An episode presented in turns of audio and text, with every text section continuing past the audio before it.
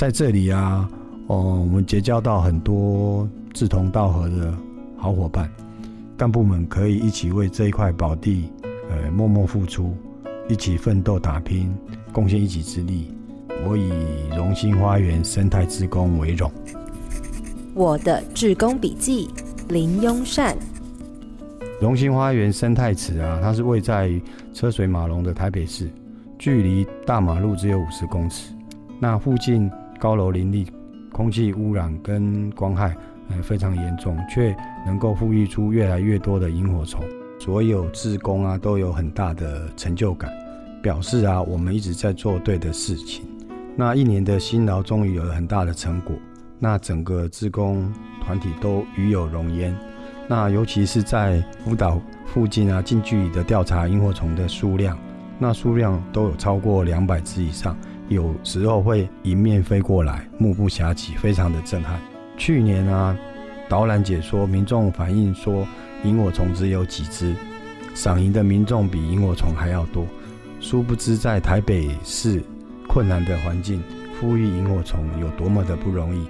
但是今年民众体会，在都市丛林中可以看到越来越多萤火虫，真是不简单。四五月春夏交替之际，也进入萤火虫活跃的季节。闪闪荧光点亮了没有星星的夜晚，也打亮了每一个人的心。那这一次的那个赏萤季啊，我们圆了一个呃阿妈的童年梦想。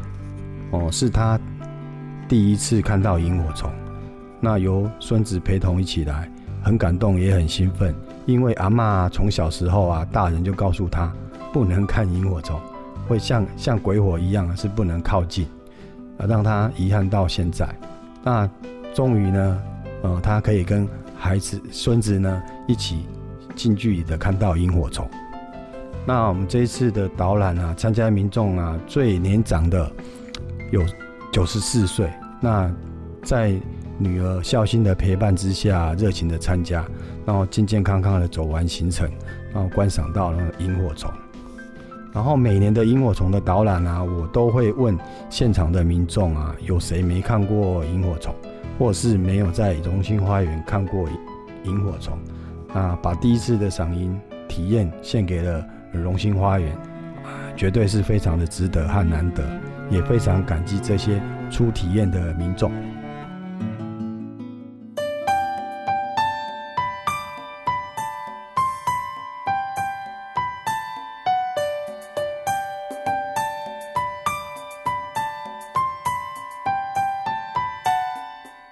用声音记录不平凡的小人物故事，用行动让好意变好事，让好事不断发生。欢迎回到志工台湾，我是夏芳。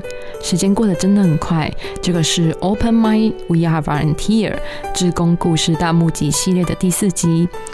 开启了对话的平台之后，就觉得大伙儿共同经营了一座花园。时不时的，我们在花园里面碰面。我看到你正在施肥，你望见我正在播种，于是相互交换意见。哇，原来可以用这种方式施肥呀！诶。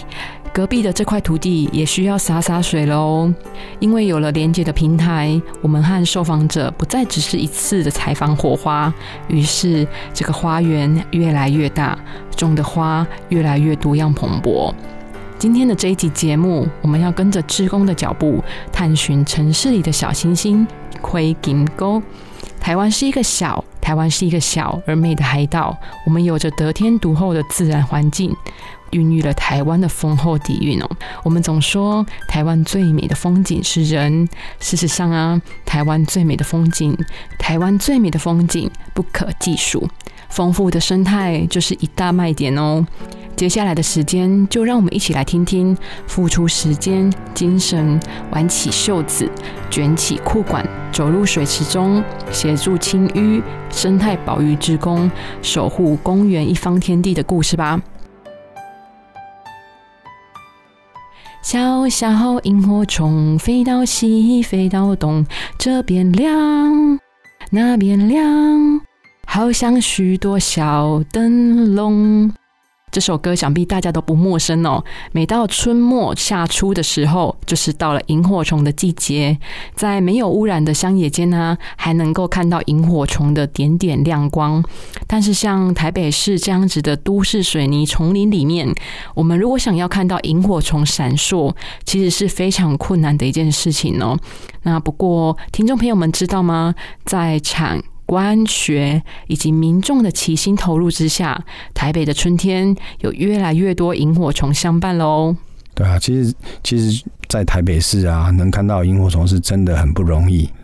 呃，萤火虫之工有一个呃重点，就是在地化，因为我就住在荣兴花园的旁边，所以基本上就是可以把荣兴花园当做自己的后花园。对你随时都可以去看，你今天想要随性，你就可以想到哎，到生态池这边看，这边逛逛，哎，就会还是会碰到那个志同道合的职工，可能也都在那边呃闲聊这样子。把荣兴花园当做自家的后花园，哎，那林大哥，荣兴花园是一个什么样子的地方啊？呃，荣兴花园生态池啊，它是位在车水马龙的台北市，距离大马路只有五十公尺。那附近高楼林立，空气污染跟光害呃非常严重，却能够富育出越来越多的萤火虫。那台大呃杨平士教授说，真的是世界的奇迹。那这这里以前呢有着得天独厚的条件，因为这里有柳公郡的水路经过，那自然的涌泉和天然的土堤，原本就是水生萤火虫黄缘萤良好的栖地。但是呢，四年前发现栖地环境恶化，水越来越少，然后泥土淤积，严重的陆化，充满了垃圾废弃物，这里一度成为一滩的死水，呃，蚊虫滋生，甚至有民众提议要把它填平。就在荒野协会号召之下，要让生态池重新恢复健康，发起了呃公园生态化的在地活动啊，许多。自工和当地民众热心的投入，开始了生态池的规划和改造。整整半年的时间，规划出了水田区，养殖了许多的螺类。螺类就是萤火虫的幼虫的食物。那设计让水能缓慢的在水田区流动，让螺类可以稳定生长。同时种了许多珍贵的台湾原生种。水生植物来净化水质，萤火虫是环境的指标，有萤火虫代表有干净的水质、良好的栖地环境，也代表我们居住在一个良好的环境。为了在都市也能够看到萤火虫哦，在二零一五年的时候，台北市政府就有拟定了三部曲哦，计划找回消失的萤火虫。当时选定了荣兴花园。木栅公园还有大安森林公园这三个地方进行复育。那虽然荣兴花园三十多年来一直都有萤火虫，但是因为其地开始慢慢的陆地化，里面塞满了废弃的垃圾啊，或是塑胶，唯一能够让他们能够活下来的是柳公圳的源头那一点点活水哦。所以每年只剩下零星的二十多只的萤火虫在春夜里面飞舞。那邀请萤火虫回家，真的很像是在挑战不可能的任务哎。林大哥，你觉得啊，萤火虫复苏、生态保育的挑战是什么啊？嗯，其实挑战的部分大概有四个方面啦。第一个就是喂食。那其实通常在那个公园啊，这边都的公园的栏杆啊，或者木栈道啊，上面啊，都会有一些喂食的食物啊，像那个花生、坚果、吐司、核桃。还有一些水果，那甚至于那个猫的罐头跟饲料，那喂食的对象不外乎乎是鸽子啊、松鼠还有猫。那事实上，用人类的食物去喂食野生动物，通常都是高油高盐，对动物的健康伤害很大。那尤其是在食物充足后，那就会不断的繁殖，像猫就越来越多。那根本它就不抓老鼠，反而去攻击黑冠麻鹿跟呃红冠水鸡，会危害其他的动物子族群。那甚至于对着生态池啊，就丢吐司面包和饲料。那甚至于是鱼肝油，造成了生态池严重的污染。那第二个挑战就是放生，放生就是就是放死。以前有发现被偷偷放了一批的金鱼，还有鳖，小小的鳖。放进去不到一个小时，有一半以上都是翻白肚，剩下一半就成为了泰国里的食物。志工还拍到一张很经典的照片，金鱼被泰国里一口吞下，红色的尾巴还露在外面。那放生的种类千奇百怪，像有鸭子啊，还有受伤的竹鸡啊。那这个月啊，还有人放生了一只兔子，实在是防不胜防。那第三个挑战是外来种。哦，像那个泰国鲤啊，又称为鱼虎，是凶猛的外来种，在台湾的水域啊，根本就找不到天敌，造成生态池只有少数极少数的鱼类，那严重威胁到本土的鱼类，形成台湾生态的浩劫。那植物方面，就是以铜钱草最厉害，非常的强势，跟很难根除，不仅在岸边。生长还会蔓延到生态池中间，影响到其他本土植植物的生长跟生存。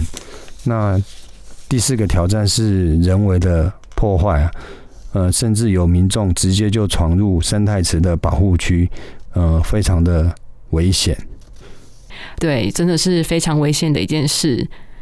那大哥，你刚刚有提到生态保育志工，其实是非常强调在地化这件事情。那这其实就是自己的家，还有周遭的环境，其实应该要从我们开始。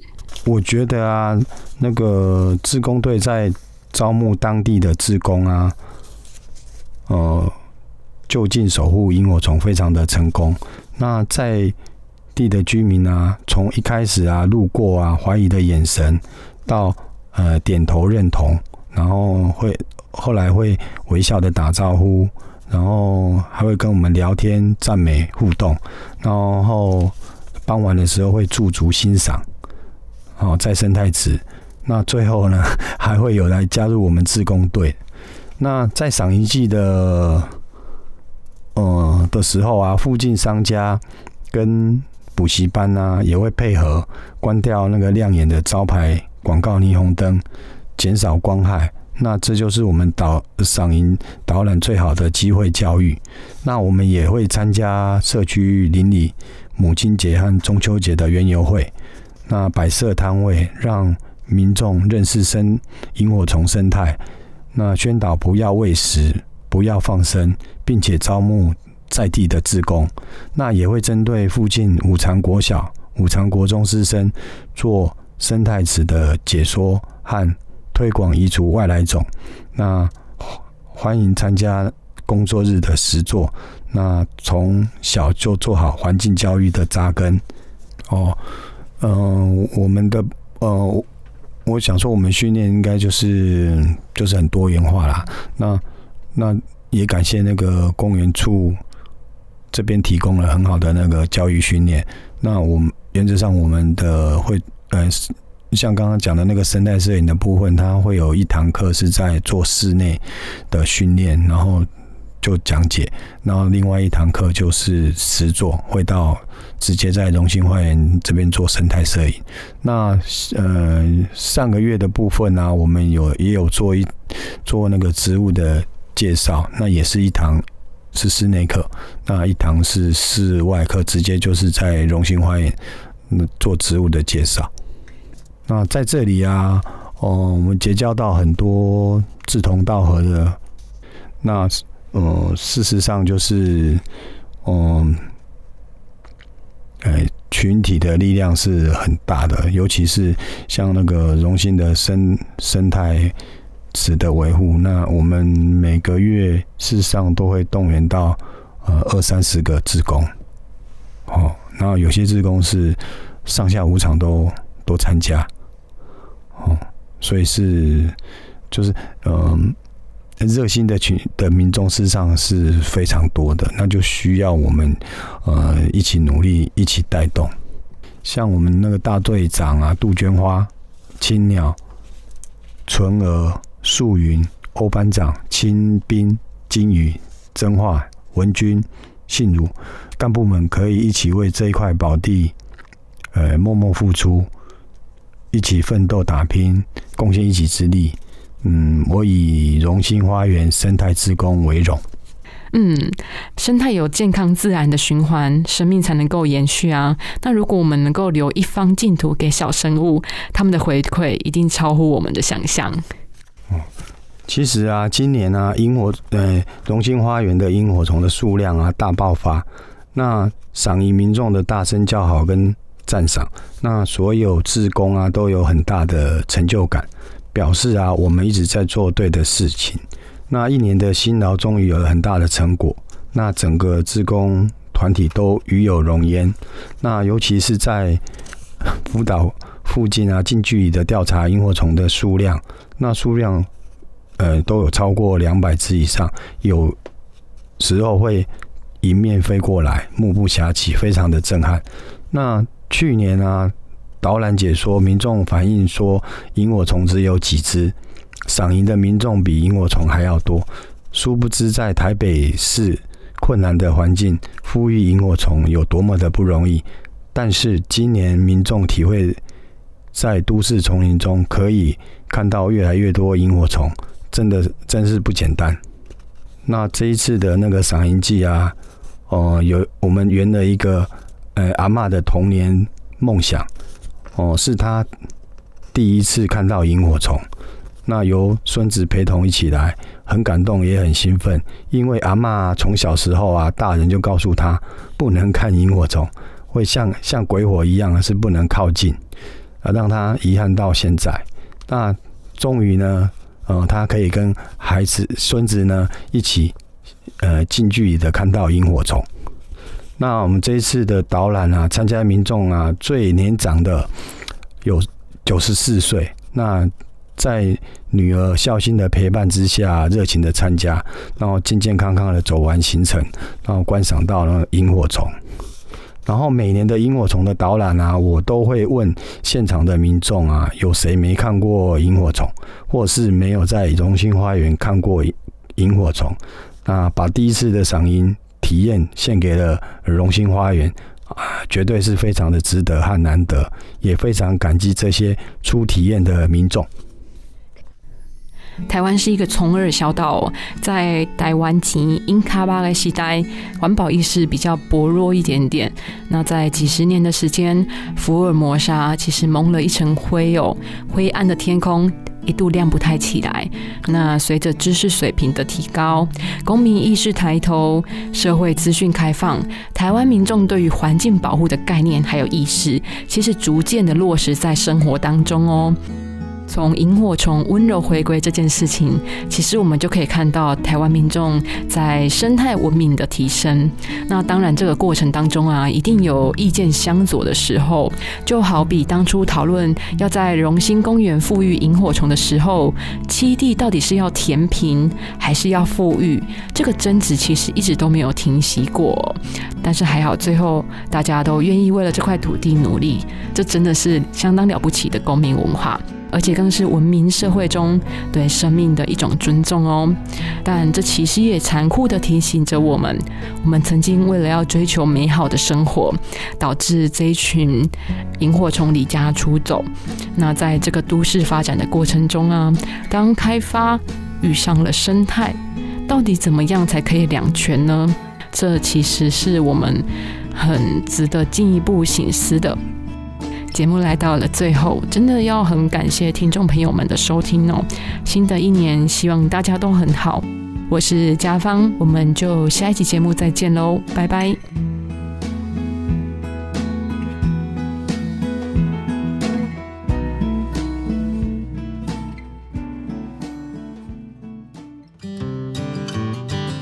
当你一旦投入志工的行列之后，我觉得是自己收获最大。本来以为我们志工都是给付出的人，其实我们不是只给爱的人，而是我们其实是被爱的人。施与受一同蒙福，车王电子邀您一起共创志工台湾。